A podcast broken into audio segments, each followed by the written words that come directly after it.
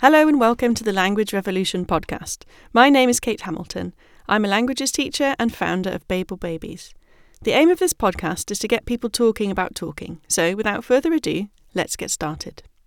Today, I'm delighted to welcome award winning poet, teacher, and encourager of creative writing, Kate Clanchy, to the podcast. Kate runs poetry workshops in schools and enables often traumatised children of migrants and refugees to find their inner voice. Kate, thank you for joining me. Pleasure. Your anthology, The Poems from a School, was published in 2018 in collaboration with pupils at the Oxford Spires Academy. You say in the introduction that poetry is for everyone and not a privileged elite. How does your work bear that out to date? Well, I think what's you know the the kids' poems are good. That's the thing that people say about England poems from a school. You know, eh, they and often with surprise they say it's not that they've these are sad children. It's that the poems are good, and they genuinely are. And um, over the last decade, I've produced, found good poems, good writers among children, um, and and also actually adults as well. Um, in just working in um, different workshops with refugees and people around the city, but th- there there are actually good writers everywhere, and especially um, among children who are changing languages, um, especially among children who um, might begin to have learning difficulties, who've been through different big changes in their lives. They've got lots and lots to say, and they really can write poetry, and they can write it almost disturbingly well. And that makes you think that maybe what we're doing is stopping people writing on a very large scale. And if we allowed people to write poetry more, there would just be a lot of very good poems in the world. Maybe a confusingly large number of them. Mm. So, can you tell us some more about the students and their journeys into this position of writing such incredible poems? Um, well, England Poems from a School was written over 10 years. Uh, it's got um, 10 years worth of work in it. Um, and I worked in lots and lots of different groups across the school. So, you know, a whole class of year sevens, for example, um, but also selected groups of just six or seven year 11s or 12s. Um, I had groups of kids who were dyslexic, groups of kids who were very recently in this country, and we had a um, an initiative with Oxford University to bring home language poets into the school, and that was very powerful. So we had Polish writers come in and write with the Polish kids, and Arabic writers come in. Actually, quite a few Arabic writers because that we've got an awful lots of different different sorts of Arabic across the school. Arabic writers come in and write in Arabic with the kids, and inevitably in Arabic and in translation and across different Arabics. Mm. Um, and we had um, you know Persian writers and Swahili writers and all sorts of different people come in and, and work and work with the students in their own languages, and that seemed to enable them also to write in English. So it was very rich, varied kind of practice doing different sorts. I used the A level creative um, writing while it existed quite a lot mm-hmm. to kind of give an incentive. I did after school groups, I did lunchtime groups. I just did an, you know an awful lot of different things. And the children had come from many different places. many many many different backgrounds. The the school is um, a very varied school. It's sort of the chosen school of Oxford's migrants. I mean, people think of Oxford as this white posh place, but actually, the east of the city, um, which serves the car plants and the hospitals, and which is so near to Heathrow, is um, part of it falls into the bottom 10% of the UK index of poverty, the Rose Hill area that, that, that we serve. That's right next to the school. It's right next to Iffley Village, which is one of the poshest places in the country. So it's more like a Hackney demographic in mm. our school. It's got kids from almost everywhere, really global. They're not, it's not that we we have a substantial Pakistani minority, but um, they're still a minority, and and the white kids are also a minority. So it's a, a genuinely global village. Mm. One of the poems that particularly moved me was by Mohammed, who was 12 when he wrote it, mm. and it's called The Word Umi, My Mother.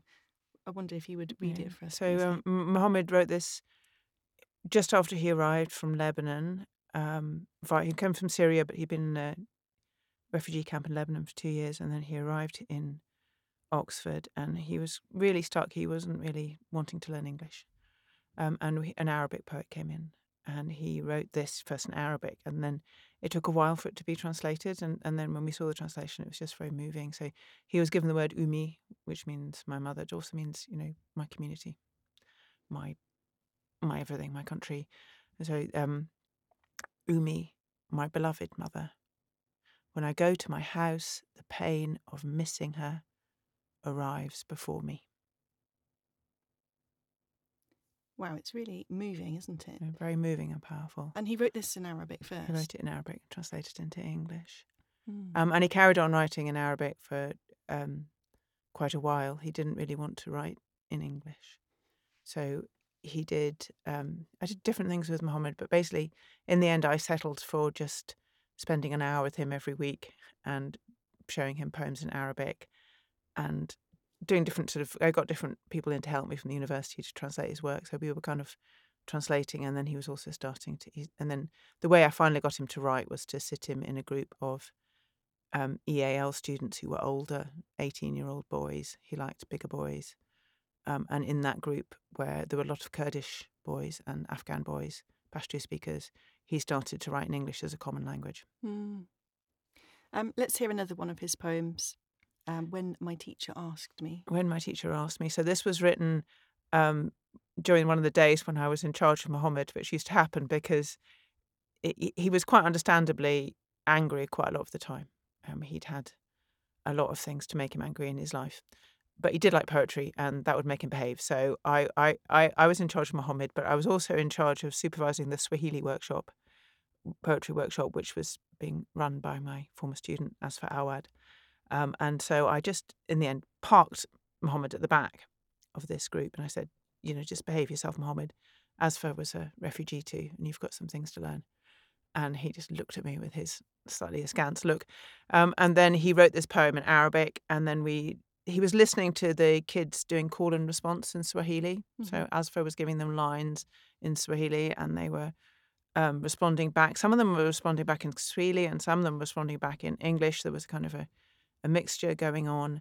And he was listening to that and he came up with this poem, which goes When my teacher asked me what I was going to be, I did not think of refugee, but the child who saw a war, who left his country to strangers.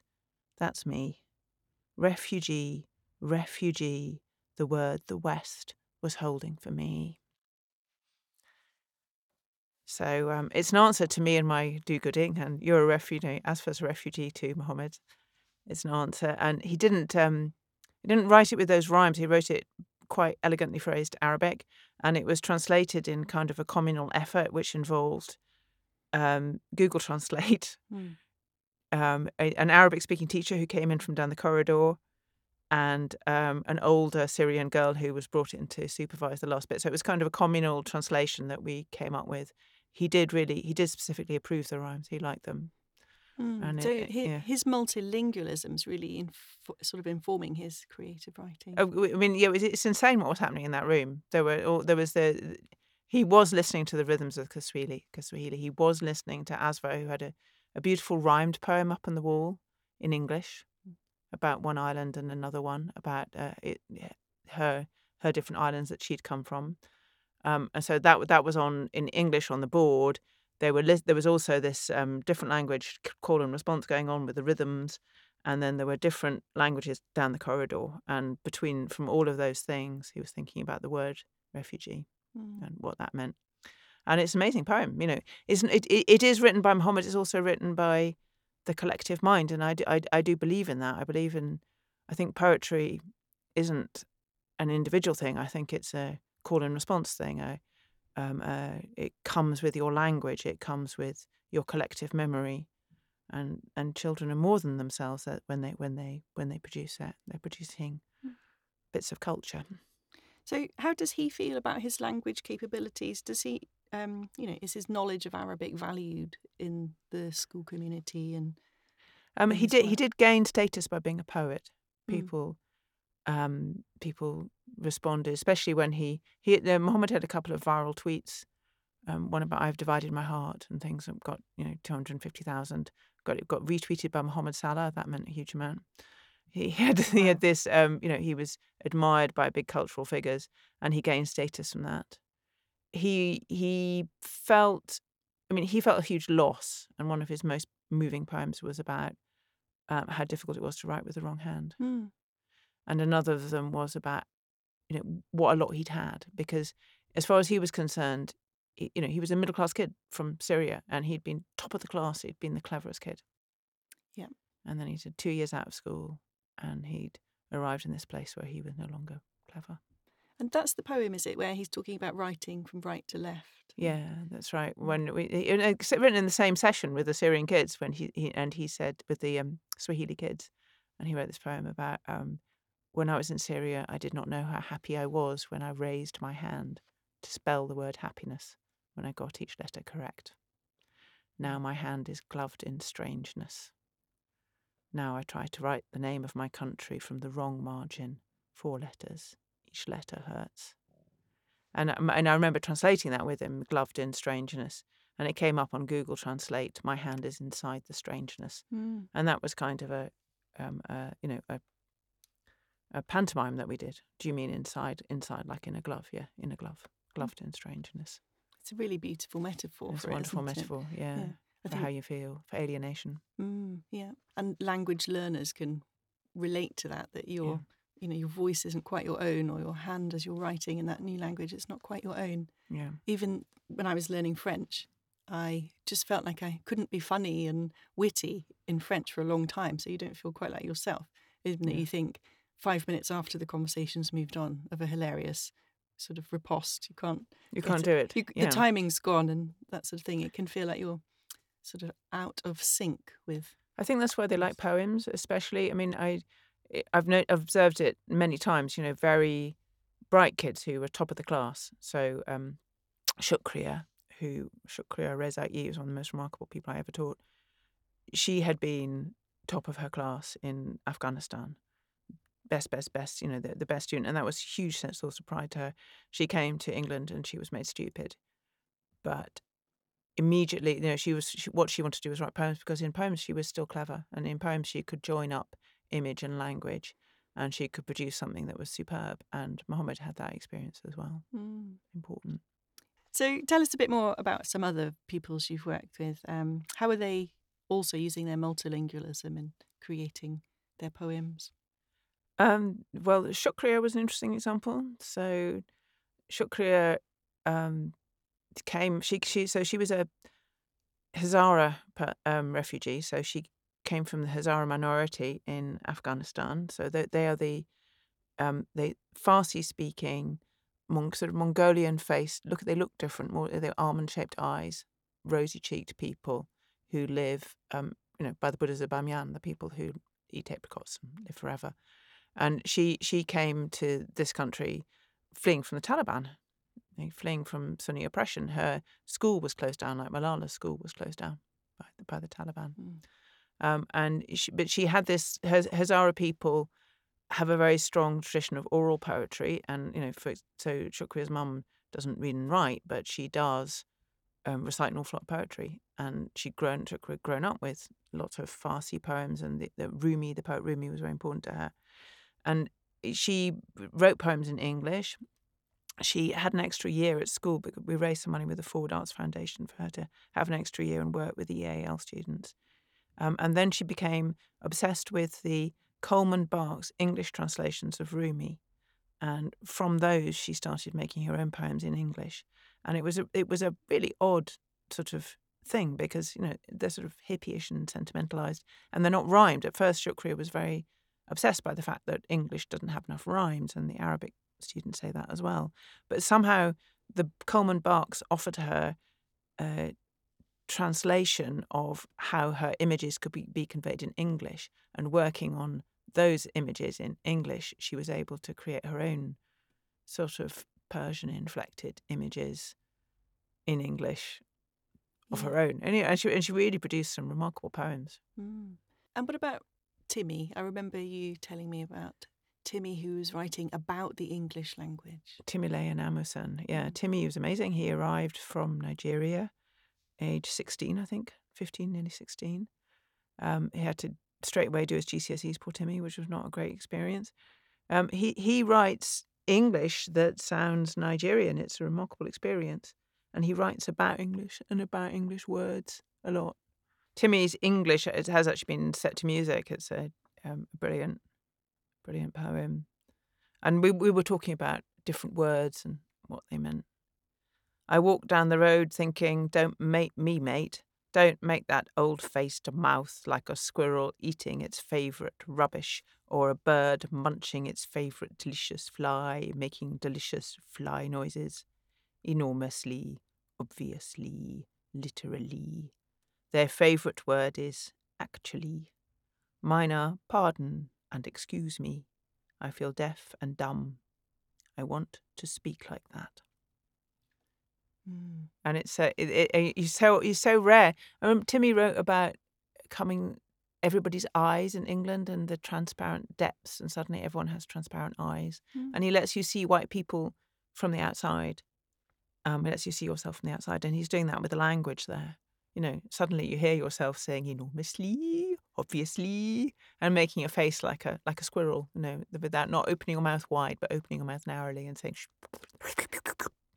It's quite brilliant, I think. Absolute genius poem.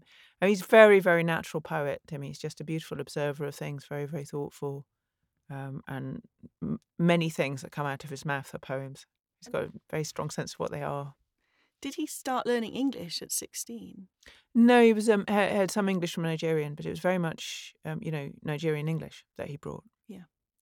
Um, but what he was brought um, by Mukahang, uh, who's Nepalese, to the poetry group.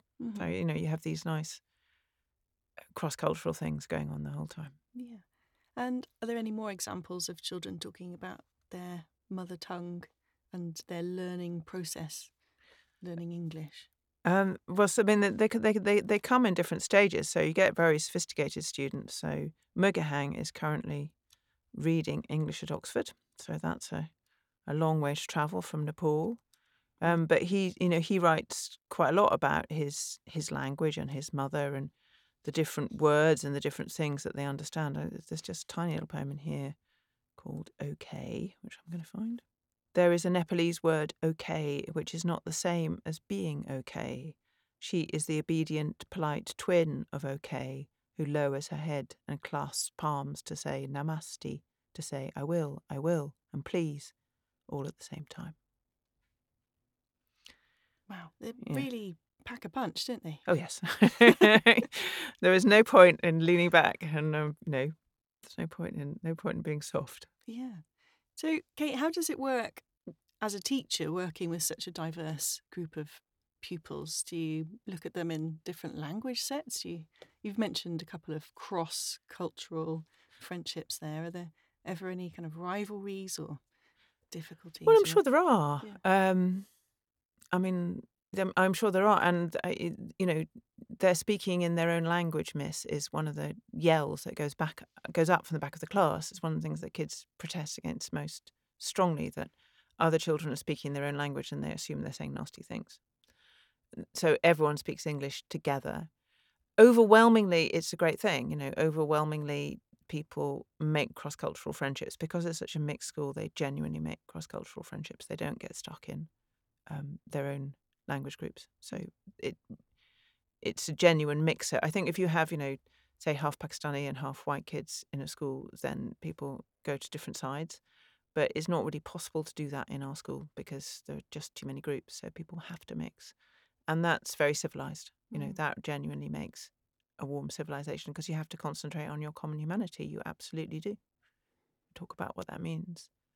Um, so, and, and you know, we've do, we do these specialist language interventions, but what's interesting is when you get a Mohammed at the back of the Swahili workshop, you know that they the, the the mixture is just very rich, and they're coming across as very rich, and they they're endlessly kind of examining each other's metaphors and seeing freshly the way that they they talk.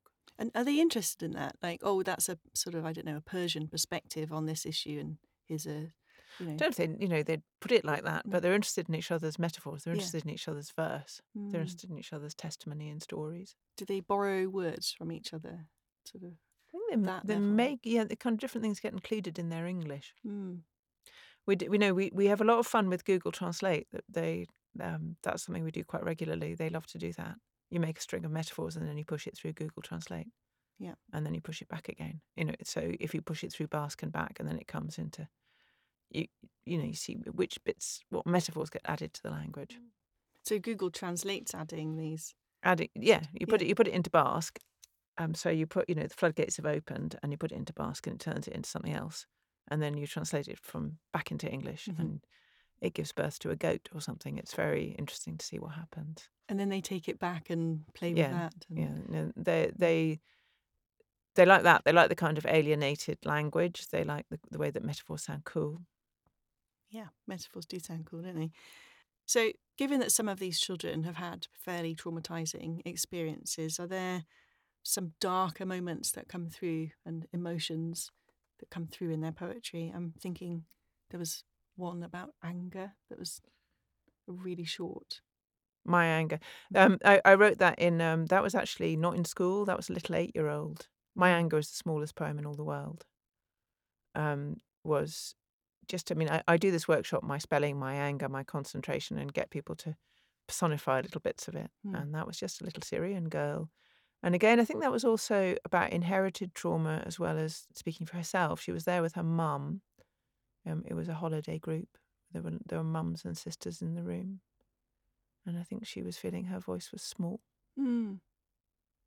But they were they were talking about kind of collective loss, so that there was hmm that feeling in the world. And that is a three line poem. but- Three line poem, which is quite an It's- Arabic thing to do. You know, Mm. it's like umi. Uh, you know, an aphorism is quite an Arabic thing. Mhm. But given that it's only a three line poem, it just. It does a lot does a lot of jobs. Yeah. Yes. Yeah. yes. And it's really Yeah. powerful. Is there a sense at all for the children of any catharsis as working through these things? Do they, I don't know. Yeah. I mean, I never ask them to say that they've been through a cathartic experience. I think that's oppressive. yeah, Um, I never, um, and I never encourage them to particularly confess to anything. All we ever do is look at poems and shapes of poems and encourage them to write their poem. That's the best poem. So we just keep focusing on the poem and the satisfaction of having written a good poem hmm and also the satisfaction of being heard because that's quite big. You know, you put your poem out there and you go, wow, look, these people have read it and that's great. And that really made me understand your experience and your friend understood your experience. Um, I think afterwards they will say, yeah, that really helped me. I really helped me to express myself. I think we do too much of getting kids to write evaluations after an hour and a half to say that they feel better. I, Yeah. don't, I really dislike that. And I dislike the kind of harvesting of um, you know the harvesting of a Freudian cathartic whatever. I, I I think I think that makes it all too loaded. I think it we we what what's what's powerful and helpful to people is to say, here's a place where we tell stories. Here are the shapes that we tell stories. You put your story into that, and we'll be he- hearing and exchanging stories. And then your story is held. Your story is contained. Your story is not some great big thing that lives inside you that's going to hurt you. Um, and it's, it's safe. A poem is a safe place. And I think if you kind of load it up and say, "Do you feel better now?" then that makes it less safe. So I suppose that's why I don't do it very often. yeah, well, I'm really with you on that one. Um, there was one poem, "The Most Romantic Thing Ever." it's very funny, isn't it? It's yeah, yeah, it really struck me. It's Yeah. super dark. Would you mind reading it? Yeah, this is Jasmine. Um, Jasmine is uh, Jasmine's currently reading maths at St Andrews. She's um, remarkable person, very, very, very, very, very clever. Um, I did A level creative writing with her when she was in year nine, just because it just seemed like it was before the A level creative writing was going to close down. So I had Mukahang and Helen, who's now also Oxford, and Jasmine, um, and Vivian, who is St Andrews doing languages. Just these very, very able good, good kids, and we did A level creative writing. They all got A star. So Jasmine knows exactly what she's doing. Very, very ironical piece. The most romantic thing ever. Once two sparrows got trapped inside a mine. The miners threw down crumbs and they thrived in the perfect dark until there was a family, a flock, who couldn't see each other and could barely fly and knew nobody else. Do you think she knows she's written the perfect post-Brexit Britain metaphor? I don't know. She, I, I don't know. I mean, Jasmine was such a sophisticated writer. She must know what she was doing. Mm. You know, she's very well read as well, and just exceptionally, exceptionally clever. I mean, those kids also occur in in schools.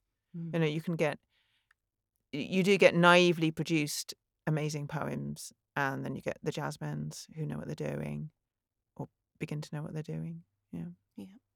And as the teacher, we've already touched upon the sort of emotional sort of traumas they might have experienced, but you know, it sounds like you're not going to get involved with that. But if you know some really dark things pour out of the children, is there something that teachers can do to handle that side of things, or?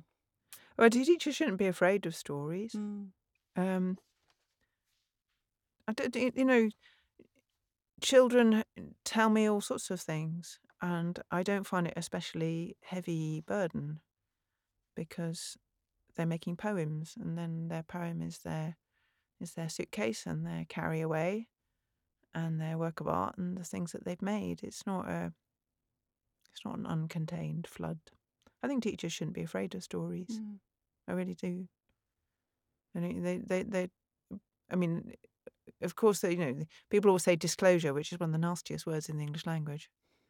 Sort of goes along with moist, yuck.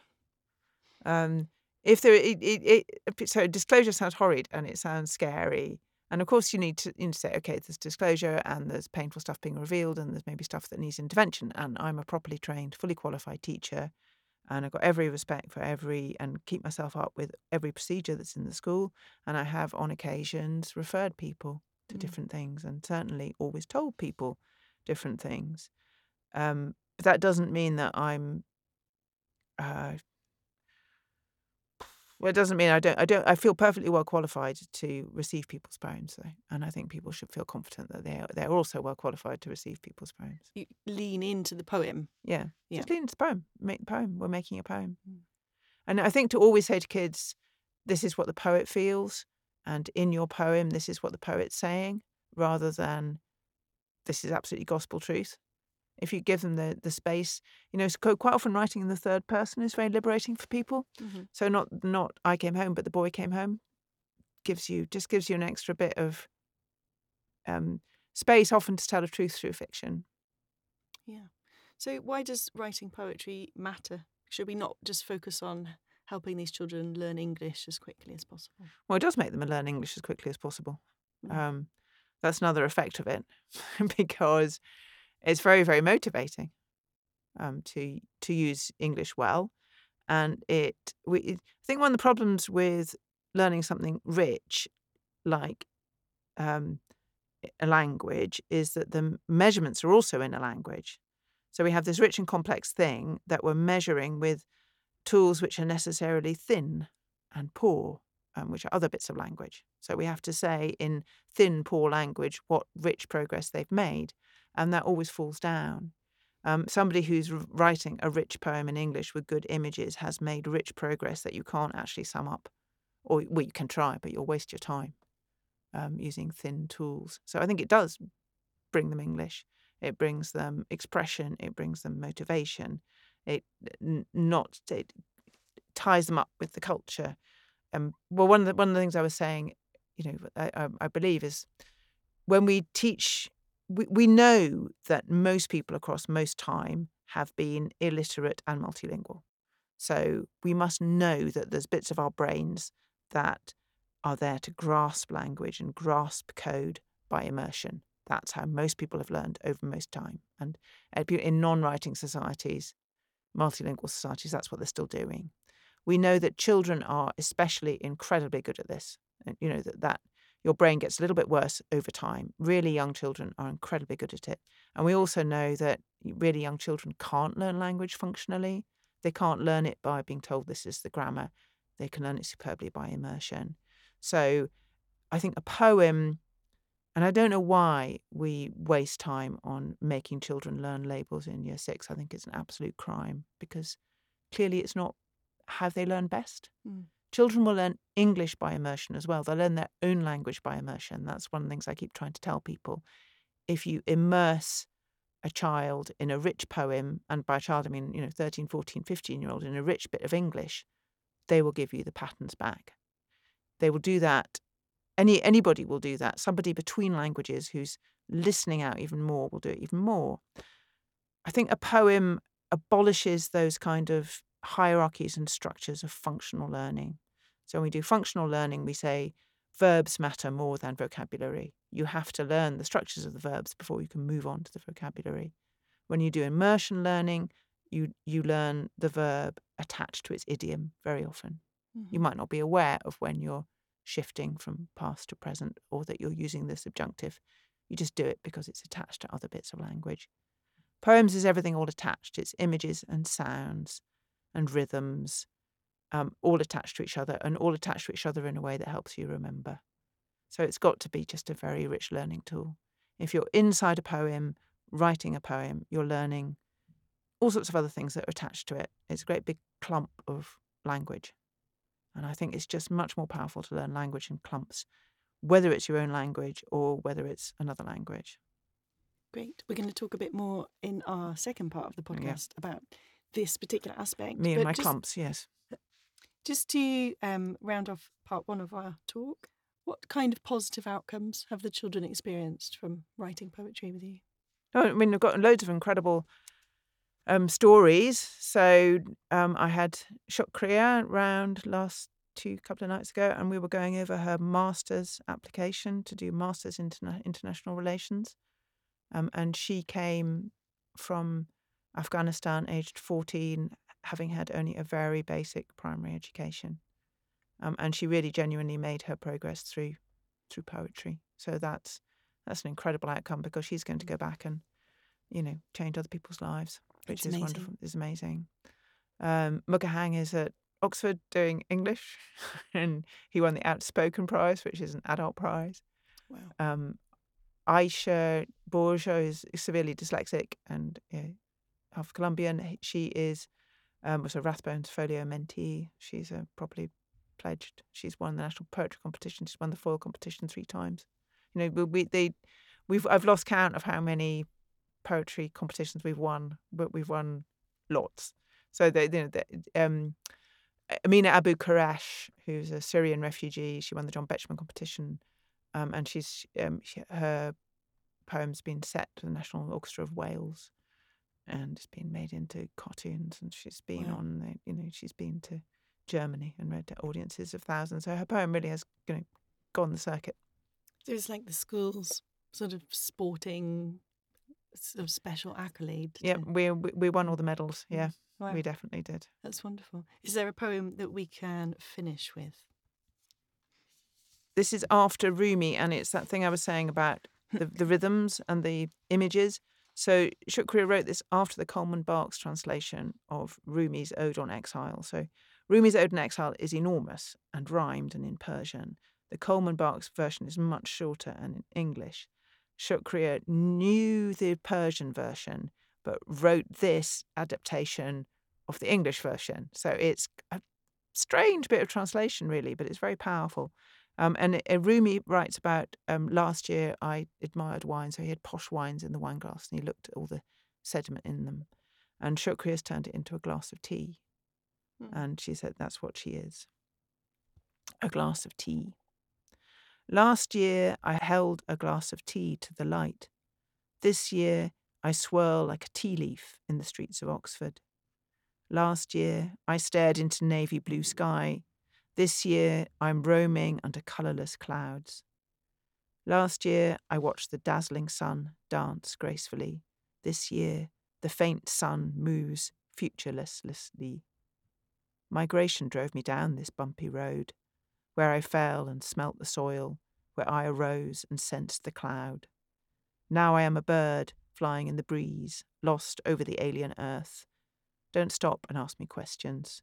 Look into my eyes and feel my heart. It is bruised, aching, and sore. My eyes are veiled with onion skin. I sit helplessly in an injured nest, not knowing how to fix it. And my heart, I'd say, is displaced, struggling to find its place. Kate Clanchy, thank you very Mm. much.